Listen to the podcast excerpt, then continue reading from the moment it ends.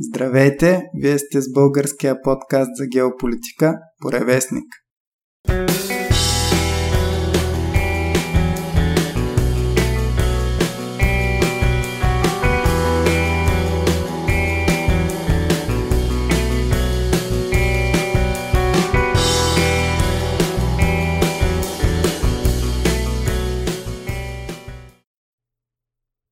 Днес отново сме с Тома, с когото направихме един от най-успешните ни броеве до сега, който за още в първите няколко дни достигна близо 500 гледания, който беше за разликите между православието и католицизма.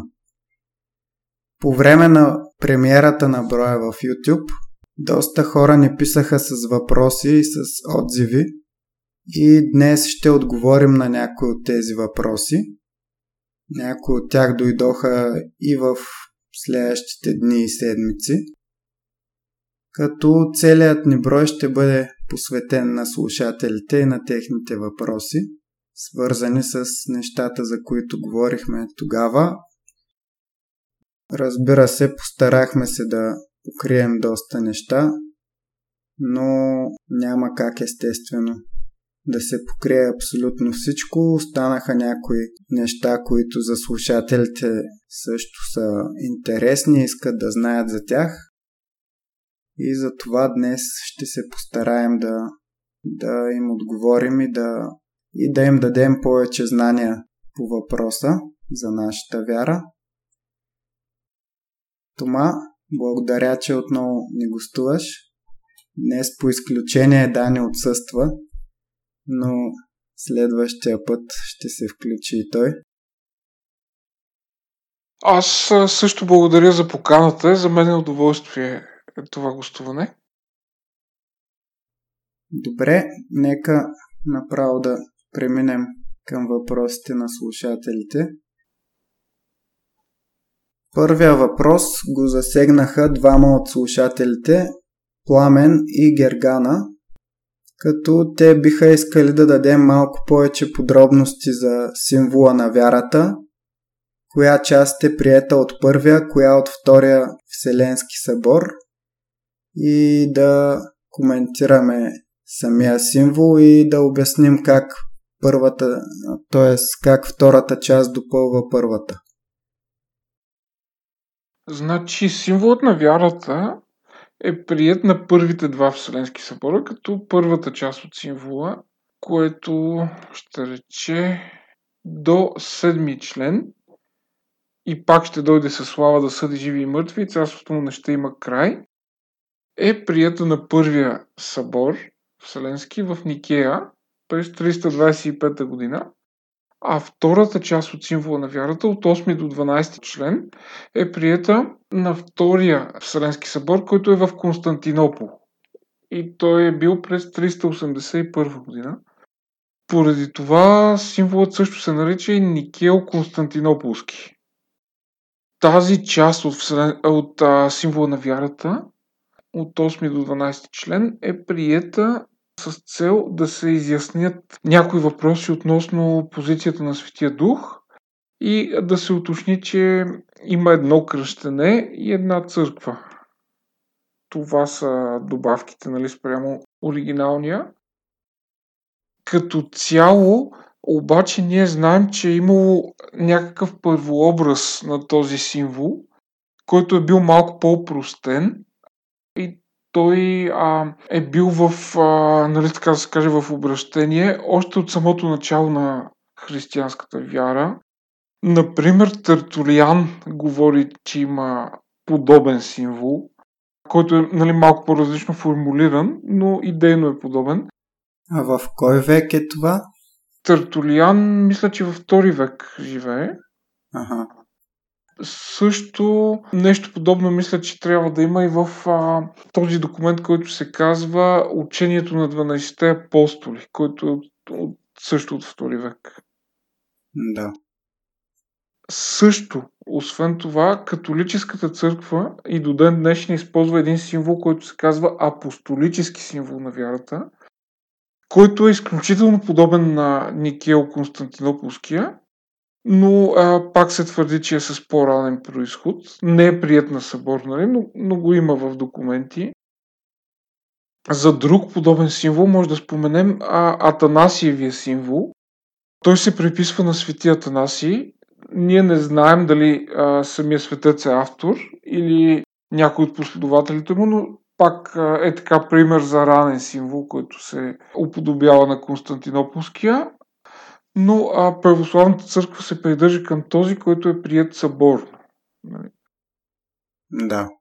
Ако нали си направим труда да изведем тези символи и да сравним текста им в една таблица, ние ще видим, че те нямат кой знае какви разлики. А, може би словореда да е малко по-различен, тук там има някоя дума различна, но смисъл е идентичен. Тоест, да, християнската вяра за първи път приема като универсален този Никел-Константинополския символ, но тези символи, които са били преди него, са били много аналогични.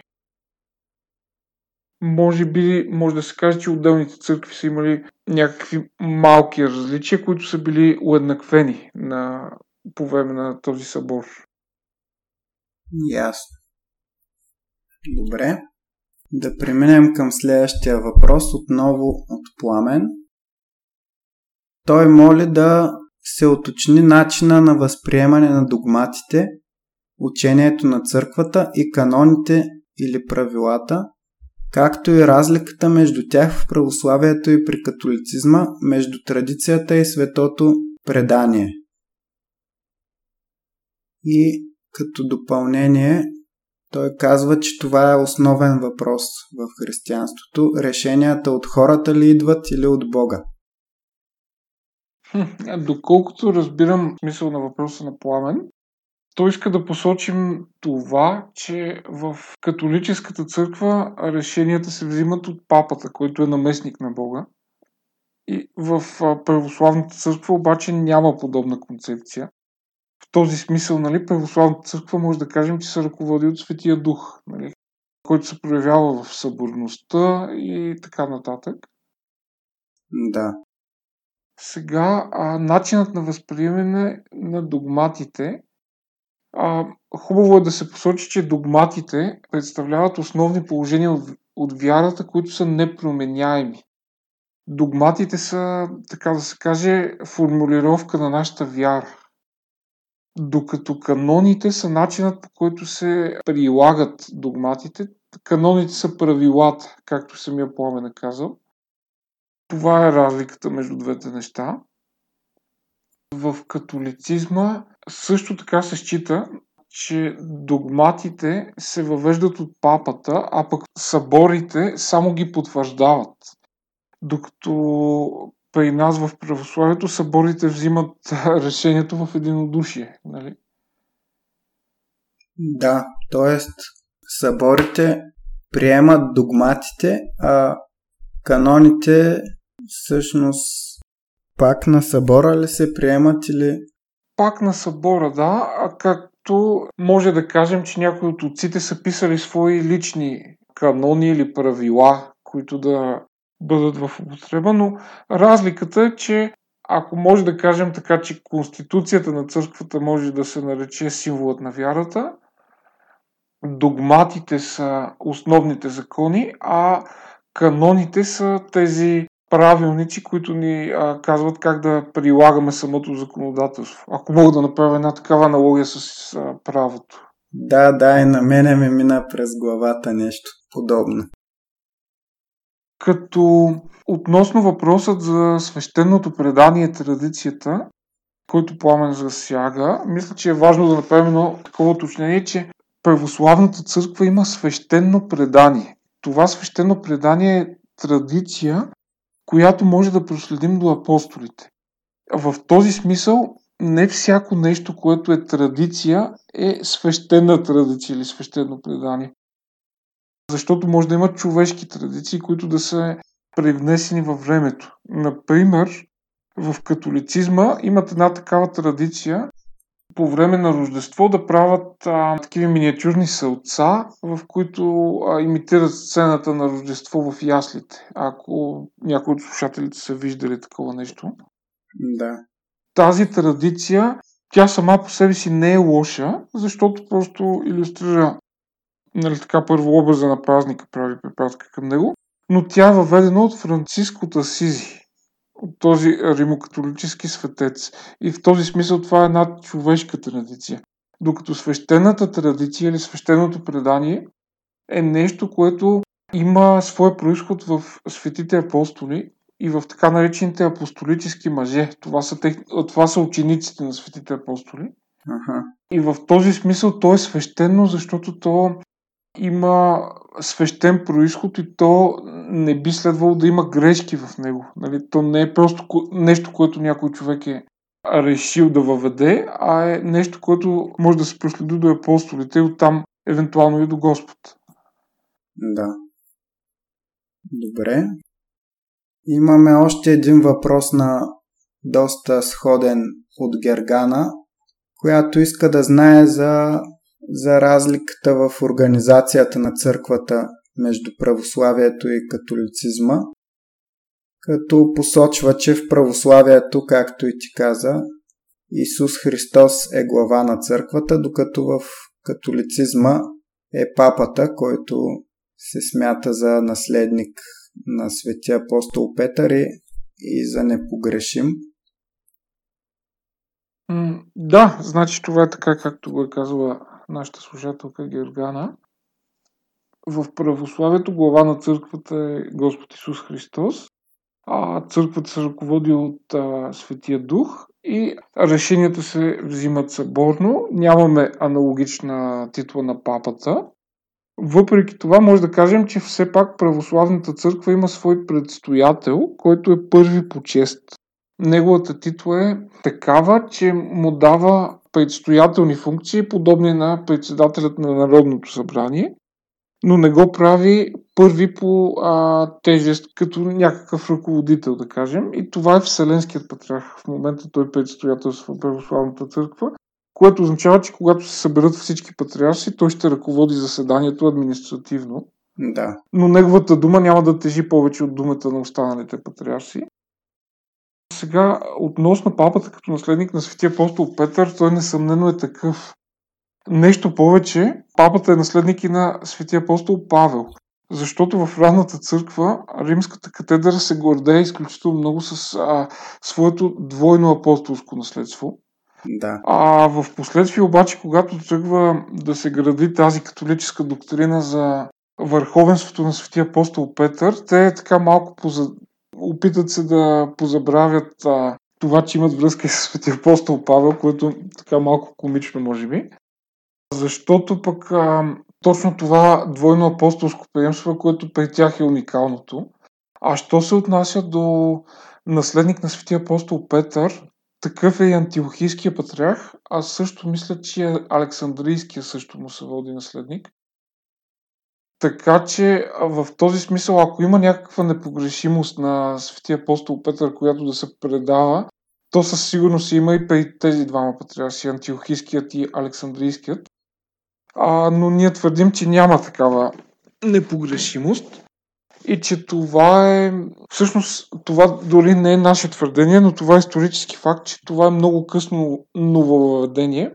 Чак от 19 век са първите опити да се догматизира непогрешимостта на Светия апостол. Преди това е било просто по авторитет римския папа в западния свят водещ. Ага. Всъщност, аз не знаех, че е толкова отскоро. Да, то малко хора си дават сметка, че от 19 век, от а, така наречения първи Ватикански събор, който е успял да вземе само това решение, после е бил прекъснат поради военни действия. Ага. Ние виждаме, че папската катедра през годините е носила някакви несъмнени преимущества от гледна точка на това, че най-малкото имаме Ватикана като един ресурс с библиотека, с а, център на изкуствата и така нататък, които са били съхранени. Но в днешно време определено виждаме и минусите на папската ръководна функция, най-малкото в лицето на, на настоящия папа, който потъпква решение на предшествениците си. Да. И може би, може да се каже, че децентрализираният модел, който е в а, светото православие, пък по някакъв начин е по-успешен, защото е по-гъвкав. Да, абсолютно. Впрочем, аз съм чел от време на време са ми попадали статии, където различни високо поставени католически духовници общо взето критикуват папата и, и изразяват недоволство от някои неща, които говори по публичните си изяви. Дори има някои по-крайни, които го обвиняват едва ли не в че е еретик. Да, има такива настроения срещу него, но точно поради решенията от Първия Ватикански събор, където се приема, че папата няма как да бъде еретик, е невъзможно, невъзможно на католиците днес да противодействат а, на това положение, без самите те да изпаднат в схизма спрямо Ватиканския престол. А, в този смисъл се потвърждава пък а, и позицията на православието, и в, а, нали, може би ще бъде любопитно на нашите слушатели да чуят, че има множество римокатолици в западния свят, които в момента откриват православието точно като една крепост, която не се променя във времето и пази като съкровищница а, автентичното християнство и не се влияе от а, това да имаме един лош епископ или до един лош патриарх, да. защото православието просто е така фиксирано по някакъв начин. Да. Всъщност, интересно е как в 19 век, преди близо 2 века, са взети решения, които днес се разгръща пълните последствия от тях. Да, ми то за това философските проблеми и богословските проблеми са толкова важни, защото нещо, което изглежда на пръв поглед незначително или пък му се прилага една функция, в последствие може корено да си промени предназначението. Да. И за това пък може би е хубаво да сме консервативни, когато променяме някакви неща. Тоест да не бързаме с промените, защото не се знае какъв резултат ще има в последствие. Да, специално за църквата не подлежи на съмнение това.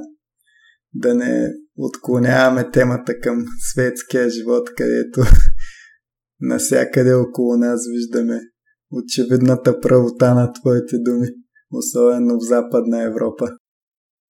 Да, да. Това заслужава отделен епизод, може би. Светските проблеми. Да. Добре. Сега следващия въпрос е малко по малко по-практически насочен. Нашия слушател Валентин посочва, че при католиците само свещениците вземат причастие с вино, а миряните вземат причастие с хляб, което е една доста отчетлива разлика спрямо православието и, и въпроса му е защо е така. Да, значи, относно този въпрос, той е много интересен. Ще започна отговора така. В християнската традиция се е използвало квасен хляб от а, дълбока древност и вино а, за причастие, за тайството Евхаристия. Като католиците, първата промяна, която са направили е да променят хляба на безквасен. Да. Което се е случило някъде около 8 век, доколкото имаме някакви данни за първата такава промяна което го обсъдихме като един обект на спорове между католици и православни миналия път. Да, всъщност да, говорихме за това. И тогава мисля, че споменахме, че нашия довод е, че думата артус бележи квасен хляб. И да, тя е гръцка да. дума. А в последствие обаче католиците са ограничили достъпа до причастие на, на еноряшите си, като са предписали нали, за употреба виното, нали, светата кръв, само при свещеници, а пък а, на енориящите си дават безквасен хляб а, под формата на едни а, кръгчета, може би сте го виждали във филми. Да. То е популярно като образ това. По време на контрареформацията, като противодействие на реформацията, католиците свикват събора в а, Тренто, където формулират а, голяма част от своето учение и догматизират голяма част от своите практики, които са били преди това местни традиции. И там се приема, че пълнотата на християловото тяло се съдържа както в виното, така и в хляба. И с цел да се подчертая ролята на свещеника, на него му се дава и двете да консумира, докато на еднориящите е сведен достъпа само до хлебчето. Всъщност. Добре. Като освен свещеника, високопоставени лица също могат да пият от а, виното. Е, това са, да кажем, благородници и така нататък в този дух. Аха. Ясно. Това е интересно. Да? Извинявай. Просто се почудих дали в наши дни има някой от редовите, т.е. не свещеници, които имат право да пият от виното. Ами най-вероятно има, да кажем, политици, може би високопоставени, отново някакви монарси, ако има. Един а, голям проблем на католическата църква с този събор в Стрент е, че те на него догматизират а, някакви техни местни традиции и отиват в някаква крайност, в която в днешно време се опитват пък да отидат в другата крайност на тази крайност. Защото тогава се опитват да направят всичко много иерархично, много величествено, а и така да се каже, отнемат някакви от права на, на вярващите хора, не само свързани с причастието, но и по други въпроси. Например, тогава им забраняват да четат свещеното писание и така нататък, а пък днес нали, отиват в а, някаква по-протестантска, повлияна от протестантизма крайност. Нали, всички да са равни, тотално да се размият границите. Тоест една, една крайност води до друга крайност. Да. Като православието в противовес показва, че когато има уравновесеност в ученията, не се налагат подобни залитания в да. една или друга крайност. Да. Със сигурност. Когато човек е уравновесен, не достига до крайности. Да. Друго, което е интересна разлика, която не засегнахме предния път, защо православните и католиците се прекръстват различно? Защото католиците са решили да променят посоката на прекръстване, за да се отличават от православните. И това се е случило на един от тяхните събори през а, Ренесанса, защото православните се прекръстваме от дясно наляво, а католиците да. от, от ляво надясно. Така че съвсем съзнателно и целенасочено се е случило това по причина решение на католическата църква. Сега вече относно другото, което е начинът по който се свива ръката по време на прекъсване, може да се приеме, че в православната поза е прията някаква символика, докато може би в ранната църква не е имало такава символика и в този смисъл няма конкретно значение, поне що се отнася до ранната църква, дали се свива цялата ръка или пръстите отделно, т.е. палец, показалец и среден пръст на едно и кутрето и безимения пръст да останат. А в това има символика, която е предадена по-късно, но в този смисъл няма погрешно и правилно. Където символиката е Светата Троица, нали? Ами, Светата Троица е двете природи на Христос, това е символиката. Ага. А, тъ, в този смисъл католиците а, могат да твърдят, че са запазили някакъв автентичен вид на свиване на ръката, но пък това, че нещо е по-радно, не го прави по-добро. В този смисъл, а пък а, те се бунтуват срещу решение на църквата, нали, да въведе някаква символика в прекръстването. Но това, че са решили наобратно просто само и само да се отличават от православните, ми звучи доста детинско. Ами, за тях е било важно да се еманципират а, отделно. А... Да. А, но това е причината, да.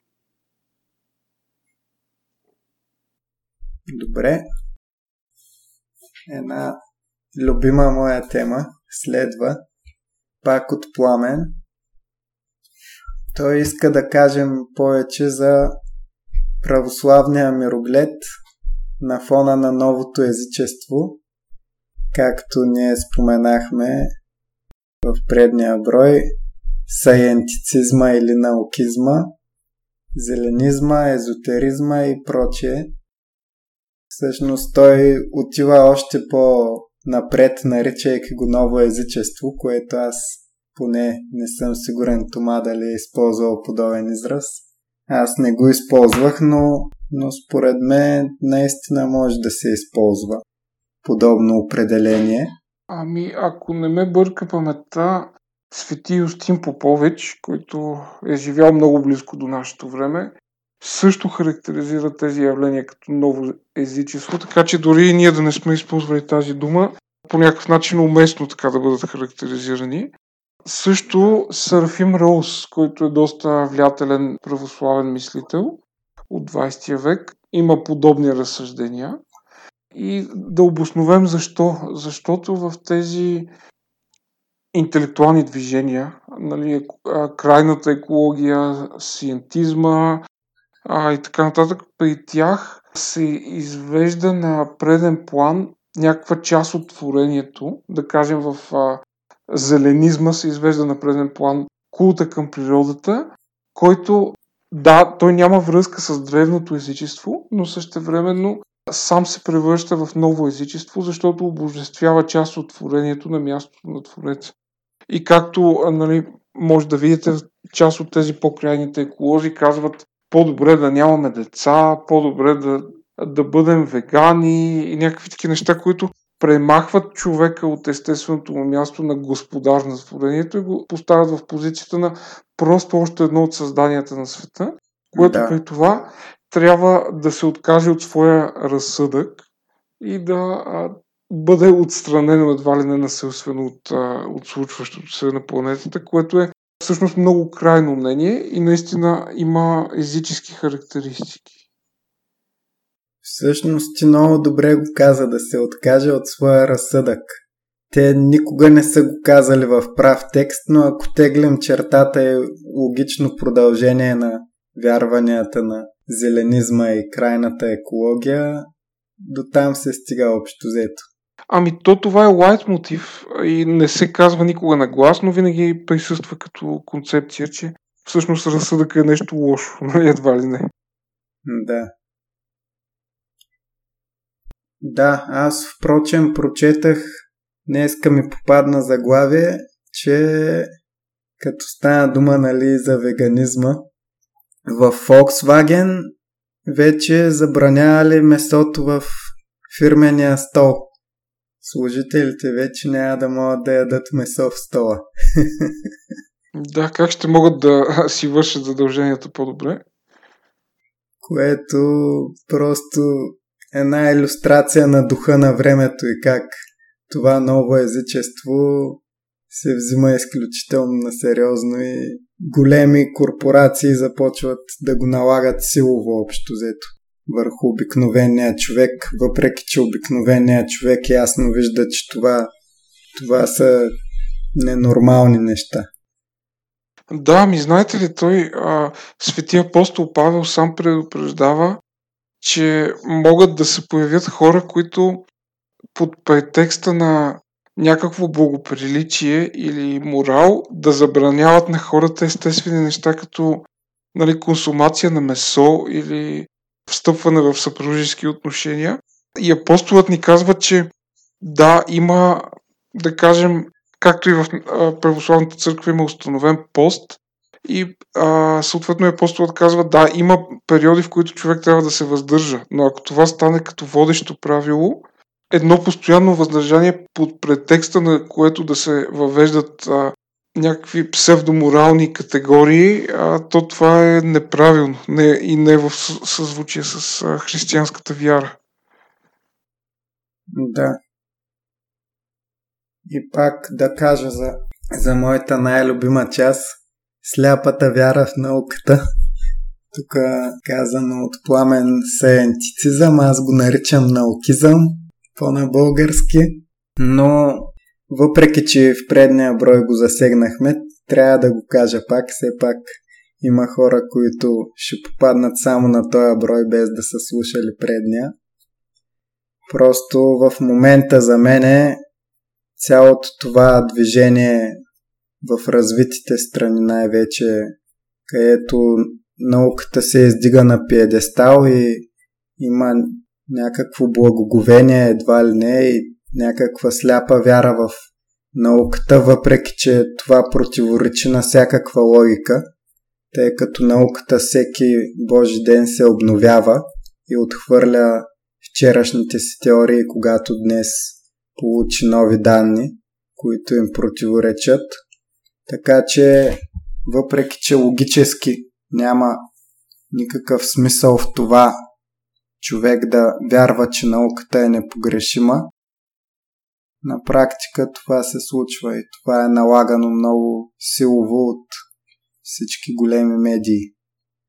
И реално човек по този начин, човека, който е отхвърлял Господ, което в последните няколко века се случи на Запад, човека заменя в своята душа, понеже ние сме създадени такива, че да имаме нужда да се стремим към Господ, да се стремим към нещо по-висше от себе си.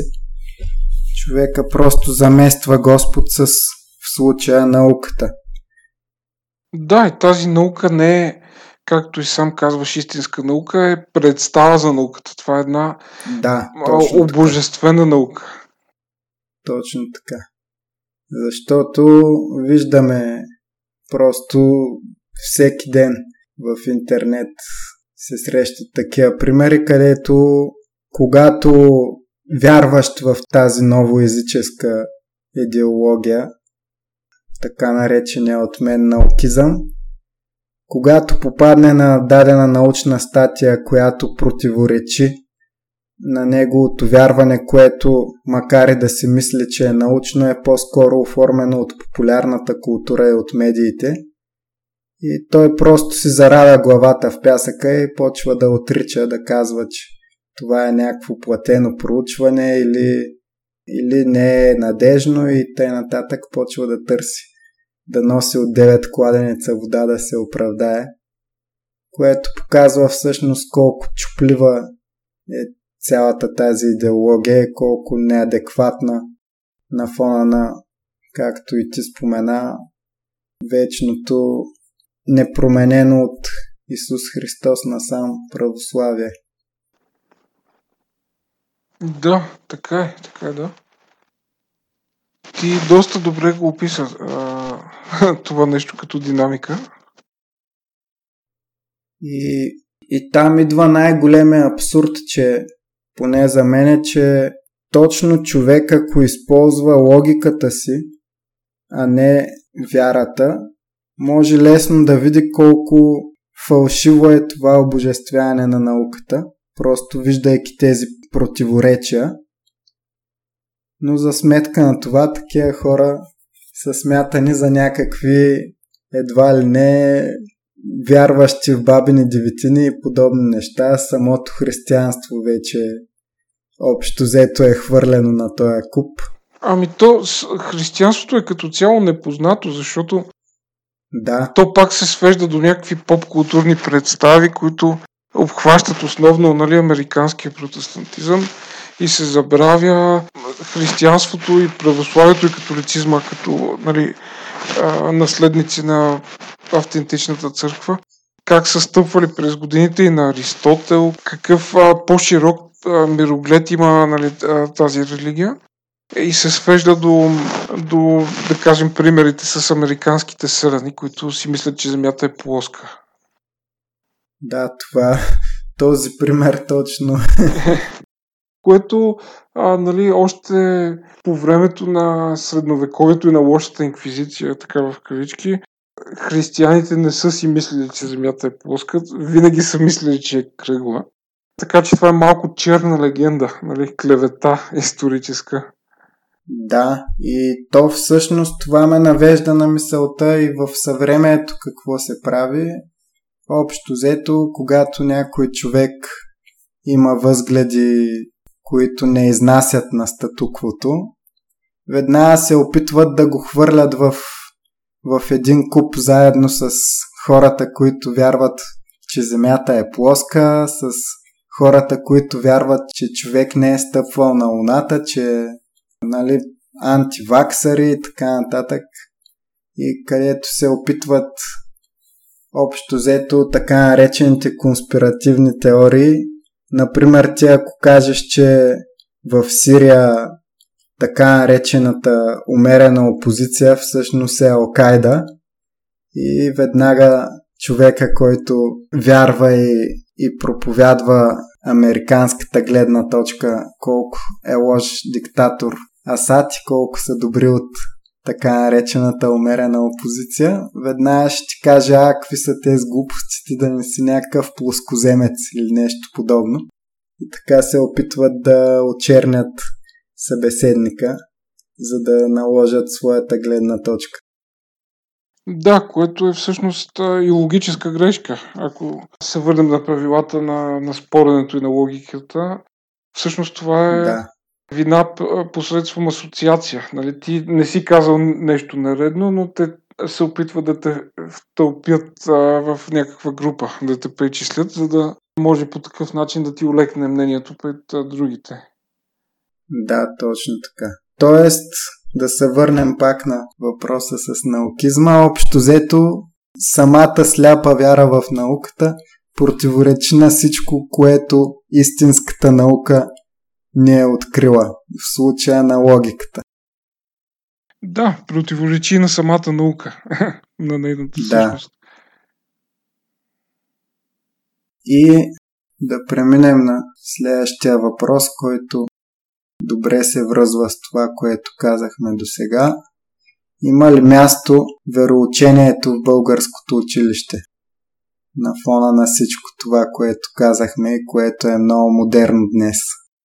Значи вероучението не просто, че има място в българското училище, а е основата на българското училище, защото нека си спомним, че още като почнем от покръстването, когато се основават книжовни школи, Преславска, Охридска и така нататък. Още във времената на мрачното османско робство, когато е имало а, само килийни училища, когато единственият досек на, до образование е бил за българските младежи да отидат а, в манастир като послушници за известно време, за да бъдат научени на чет мое писмо.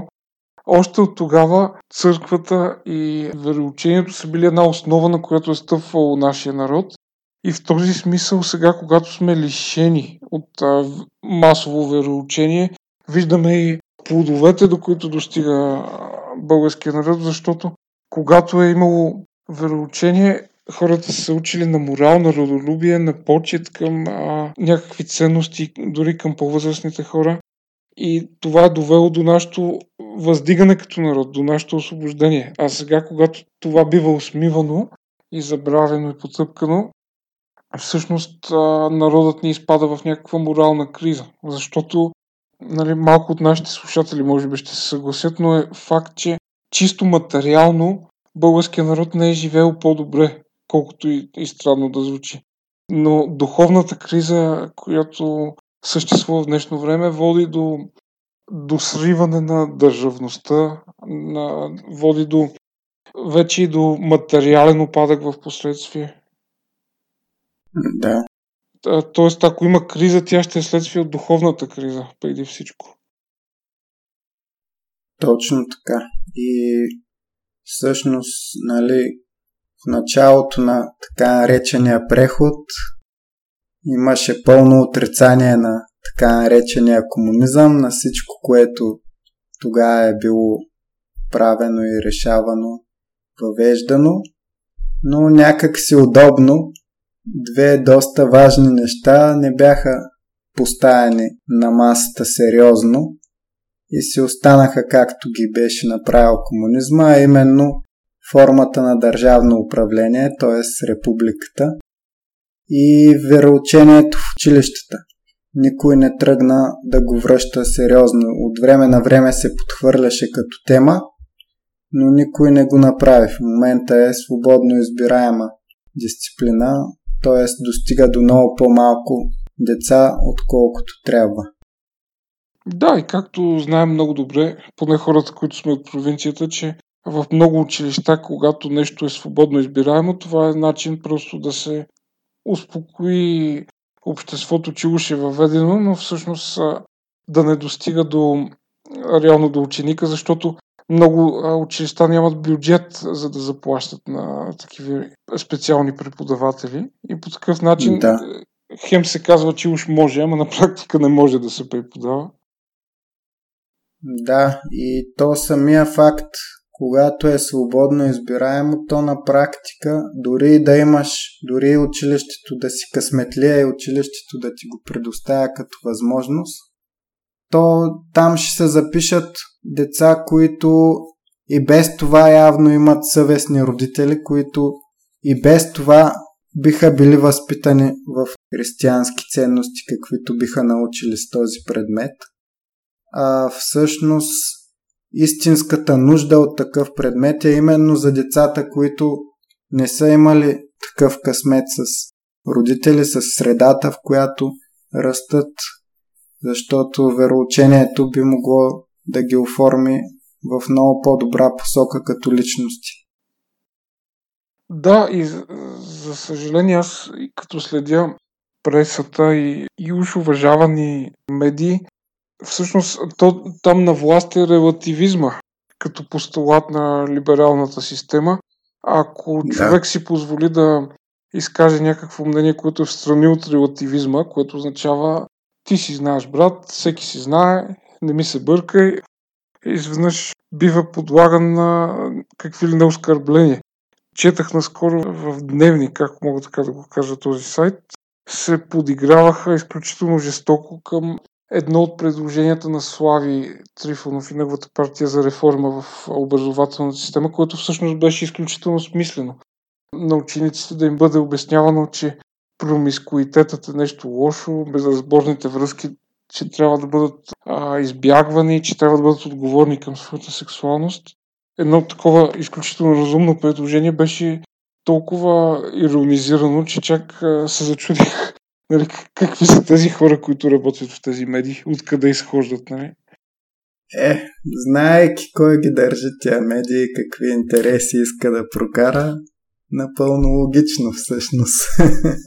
Да, да, то такива фрапантни неща пишат там, че човек просто се чуди нали, какво се случва. Но да, ти го каза. Еми там винаги отношението към и към християнството и към, дори към морала в по-общ смисъл, какъвто попада твоя пример, винаги е било подигравателно, което за мен издава едно безсилие отдолу, защото те не могат да оборят с аргументи и с логически издържани съждения това предложение, но тръгват да го иронизират, да просто да се подиграват и по този начин се надяват да да го принизят в очите на хората, което издава интелектуално безсилие всъщност. Да използват риторически похвати, за да обърнат а, тълпата. Един вид нещо от този сорт. Да. Следващия въпрос отново от Гергана. Тя ни пише, че повече хората трябва да чуят в какво вярват православните християни, какво е Евхаристия какво е да живееш като християнин? Какво е Евхаристия? Евхаристия е основното християнско таинство, което е основано от нашия Господ Исус Христос на Тайната вечеря, малко преди да бъде разпнат, където благословил хляба и виното, определяйки ги като свое тяло и кръв. Вземете яще, това е моето тяло, за вас преумявано. И пийте от нея всички, това е моята кръв. Това е поръчението на нашия Господ. А светия апостол Павел определя още в Христията като чашата на благовестието. Това е една мистерия, сърцевината на християнския ритуал, в която след подготовка, която включва пост и изповед, християнинът, кръстеният вече християнин, се приобщава в едно с Христовото тяло за да получи, за да стане съучастник нали, в обещанието, че който яде от а, плътта Христова ще получи вечен живот. Това е едно скандално обещание. Това е в Харистия. Обяснено, може би малко по-технически. Сега ние може да направим едно много детайлно изследване на Евхаристията, да видим нейния происход, да видим основанията за нея в свещеното писание. Но това, което е основното за, за нея е да знаем, че тя всъщност е един християнски ритуал, който води до изцеление на човека, до духовно изцеление.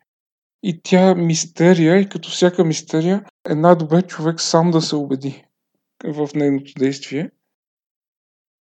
Да. Като със сигурност може човек да се включи в Евхаристията в своята еднорийска църква. Като посети и разговаря с свещеника, ще получи напътствие как да се причасти. Да.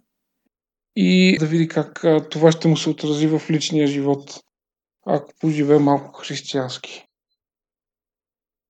А какво е да живееш като християнин?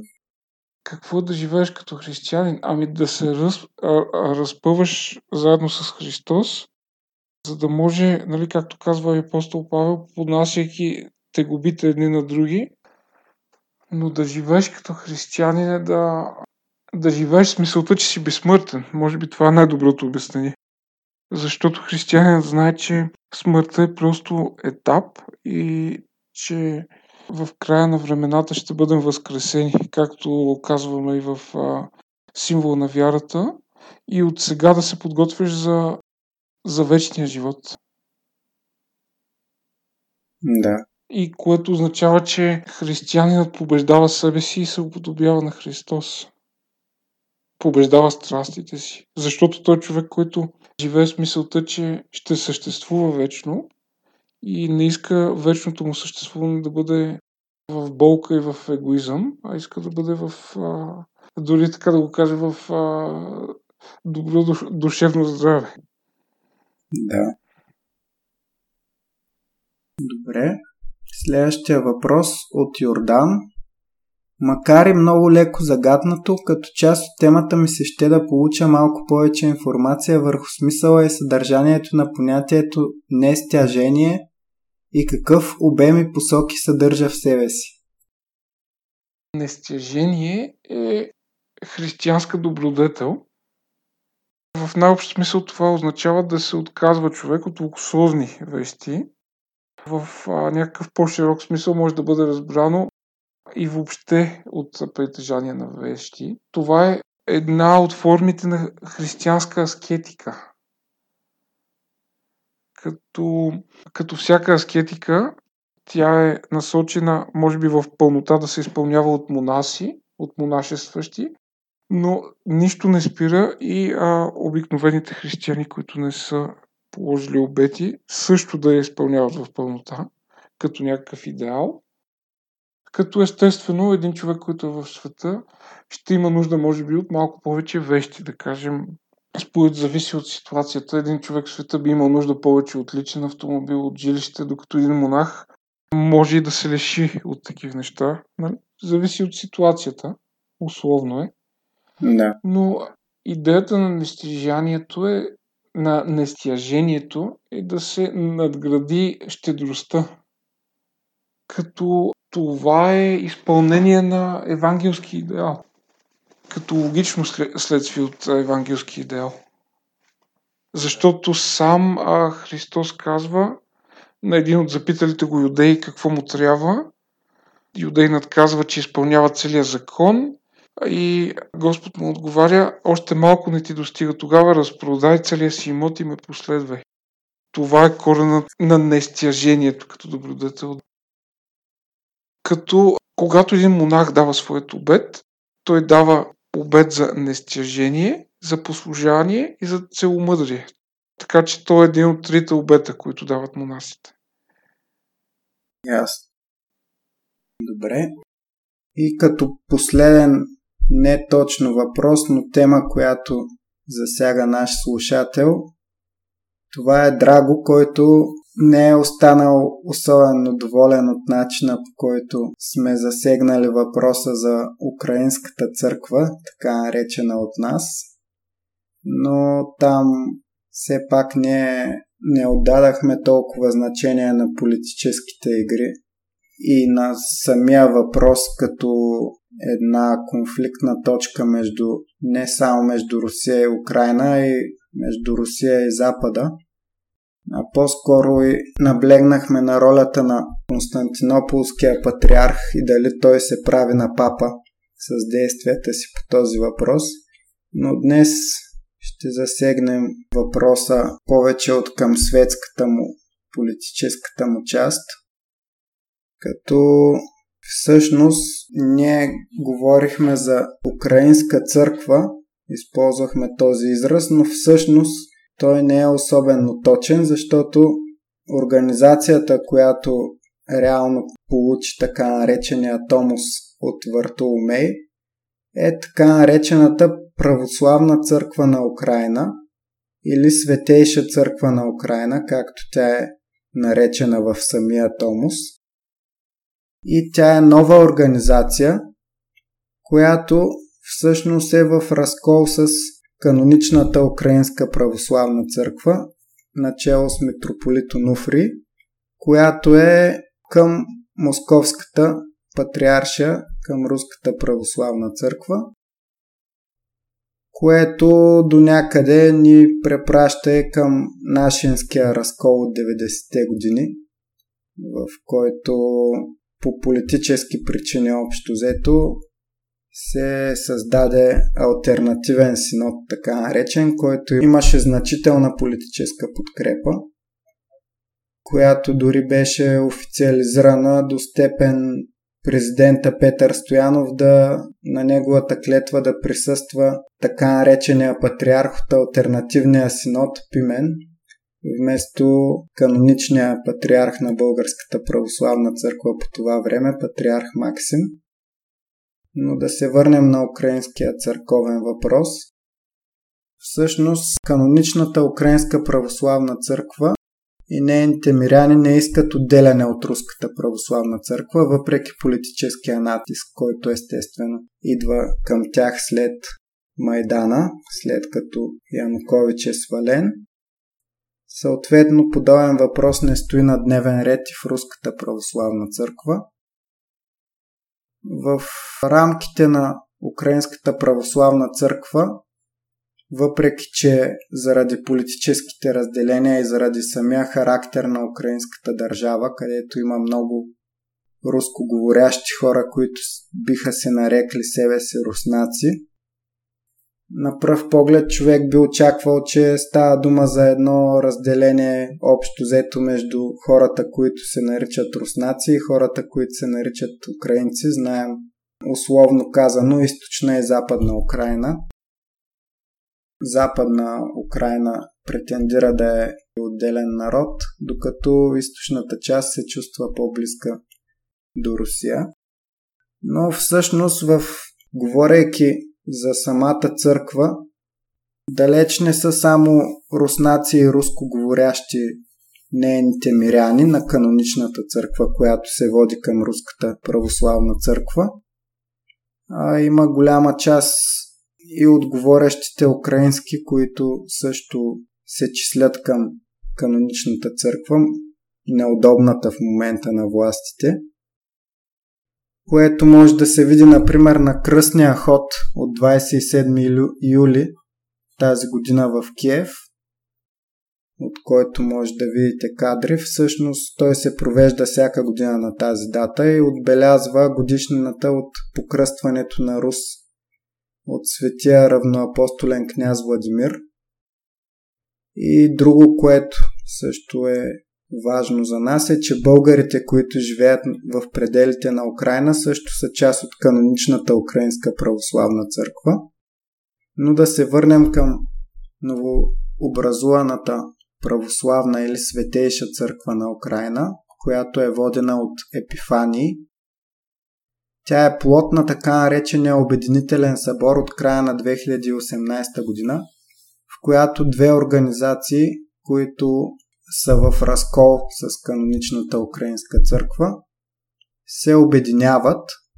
В този събор каноничната църква отказва да участва, а двете организации, които се обединяват са Украинската православна църква Киевски патриархат, който е оглавяван от небезизвестния Филарет, който впрочем е бивш провален кандидат за руски патриарх от 1990 година в предпоследната година на Съветския съюз се случва този събор, на който Филарет е бил смятан за доста вероятен наследник на починалия руски патриарх, но всъщност губи.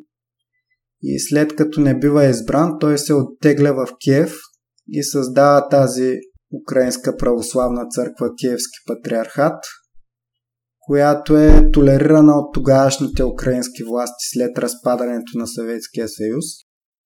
Последствие е анатемосан от Руската православна църква и тук има и българска връзка.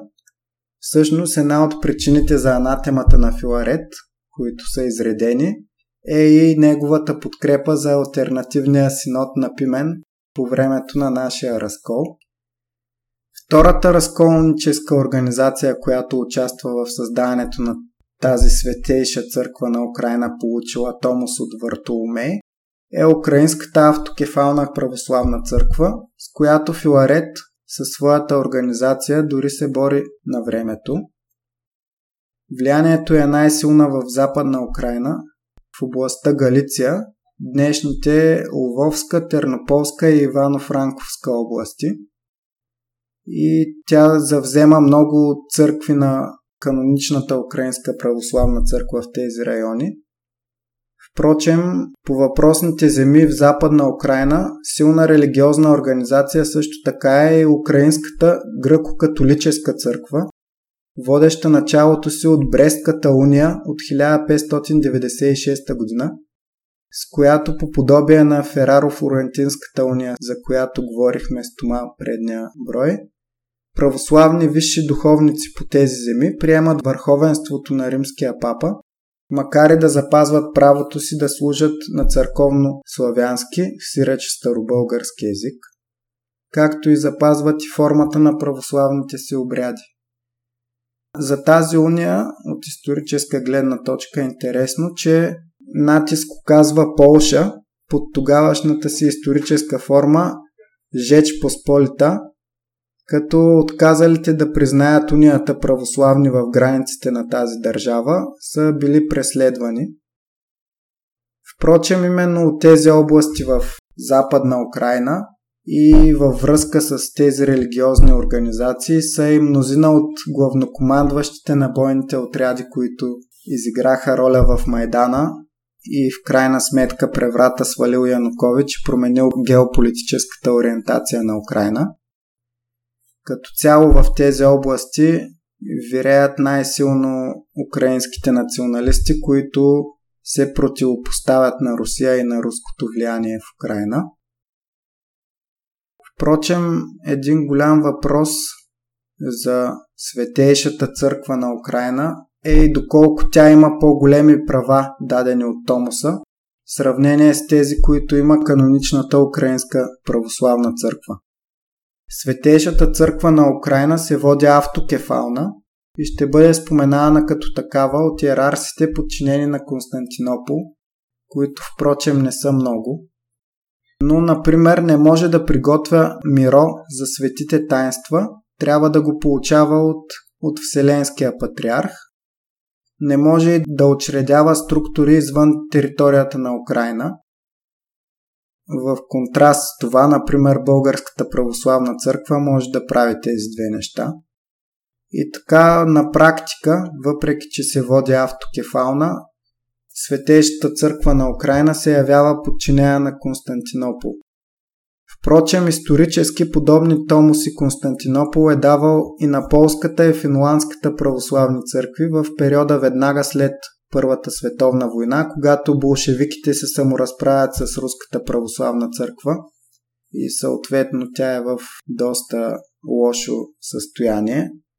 и едва Сталин десетилетия по-късно до известна степен възстановява предишното й положение.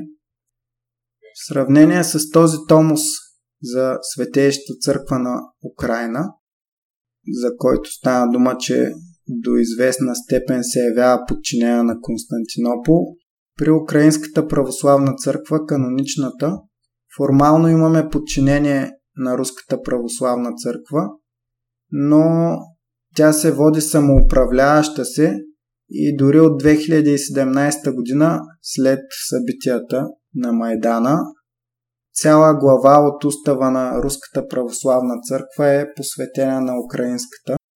И това поставя една стъпка над останалите църкви под шапката на Руската православна църква, дори от другите, които се водят самоуправляващи, каквито са латвийската, естонската, молдовската. Но поне по мнението на Драго, който ни е написал това описание, може да се каже, че църковният народ от двете страни на границата между Русия и Украина е единен. И аз бих вметнал, че това единство датира далеч преди сегашните политически игри между Русия и Украина и далеч преди Съветския съюз също и продължава през вековете. И в случая говорим за църковно единство, което не е задължително да бъде да се препокрива с политическото. И вече в днешни дни, след като е даден този томос, с подкрепата на Константинопол и най-вече на властта в Украина, новата организация завзема църковни имоти и разширява влиянието си. Но истината е, че тя далеч не е спечелила на този етап сърцата на православните в Украина, като очевидно хората, които се самонаричат руснаци, никога не, не би успяла да спечели тях, но, но не може да се каже дори, че е спечелила и тези, които се наричат украинци. Така че въпросът е в развитие и в зависимост от това, кой ще управлява в Украина, може да се, да се наклонят везните в едната или другата посока. И тук ще цитирам някои хубави думи на Драго, дословно. Напълно убеден съм, че църковният народ в Украина, именно истински вярващият, посещаващ храмовете и съзнателно участващ в църковния живот и светите таинства, наистина чувства единството си с руския народ и руската православна църква. За кариеристи и обикновения снафи не говорим. Те винаги ще кажат, че са се нагодили към новата разколническа власт, за да осигурят хляба на своите деца. Ако всичко остане както е и тази власт се задържи дълго, ще стават все повече. Както са ставали все повече и потурчващите се българи след падането на България под турско робство. Слаб е човекът сам по себе си и се подава на натиска на обстоятелствата. Малцина са тези, които биха написали «Умирам, но не се предавам», както неизвестният герой от Брестската крепост от страшното лято на 1941 година. Напротив, доста по-лесно ще се намерят такива, които да се откажат от вярата си, като подпишат я Брестска, я Флорентинска уния, или просто като приемат исляма и се потурчат. А най-важното е винаги да сме с Бога, с нашия Спасител и с Светия Дух, пък каквото ще да става. И с нашата една свята, съборна и апостолска православна църква. Да, малко се разпрострях, но ако имаш коментари, давай. Ами, ти доста така обстойно и хубаво го каза, да ти кажа, просто се присъединявам към твоите думи. Да, последното изречение, последните две по-точно. Много силни, да, много силни. Да, на мен много ми харесаха, защото най-важното е да удържим православието и да не отстъпваме от него. Ако това удържим, ще има и България. Така е, да. И с това завършваме нашия 26 брой. Надявам се, че ви е бил интересен. С това имаме доброто желание да запишем и още броеве, свързани с православието, с нашата вяра, която ни е съхранила през вековете и съм уверен, че и за в бъдеще ще ни съхрани като народ. Можете да ни намерите във Фейсбук на страницата Боревестник български подкаст за геополитика или в групата Боревестник клуб за геополитика. Отскоро имаме и канал и група в Телеграм, който го ползва за по-лесен и не повлиян от алгоритмите на Фейсбук достъп до нашите материали. Също така можете да задавате своите въпроси на електронна поща borevestnik.podcast.abv.bg а сайтът ни е borevestnik-bg.com, където от време на време пускаме разбори по актуални теми в геополитиката, както и преводи на чуждестранни статии, които са ни харесали. Тома, благодаря ти много за участието и с нетърпение чакам следващи възможности да говорим за православието. Благодаря и аз за поканата и винаги съм на линия за вашия прекрасен подкаст. Благодаря.